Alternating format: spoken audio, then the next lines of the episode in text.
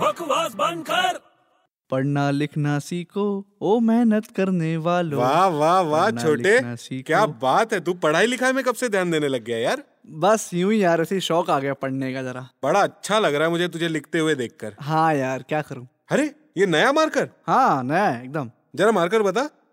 अबे मार क्यों रहा है तूने तो बोला मार्कर बता अबे बकवास बंद कर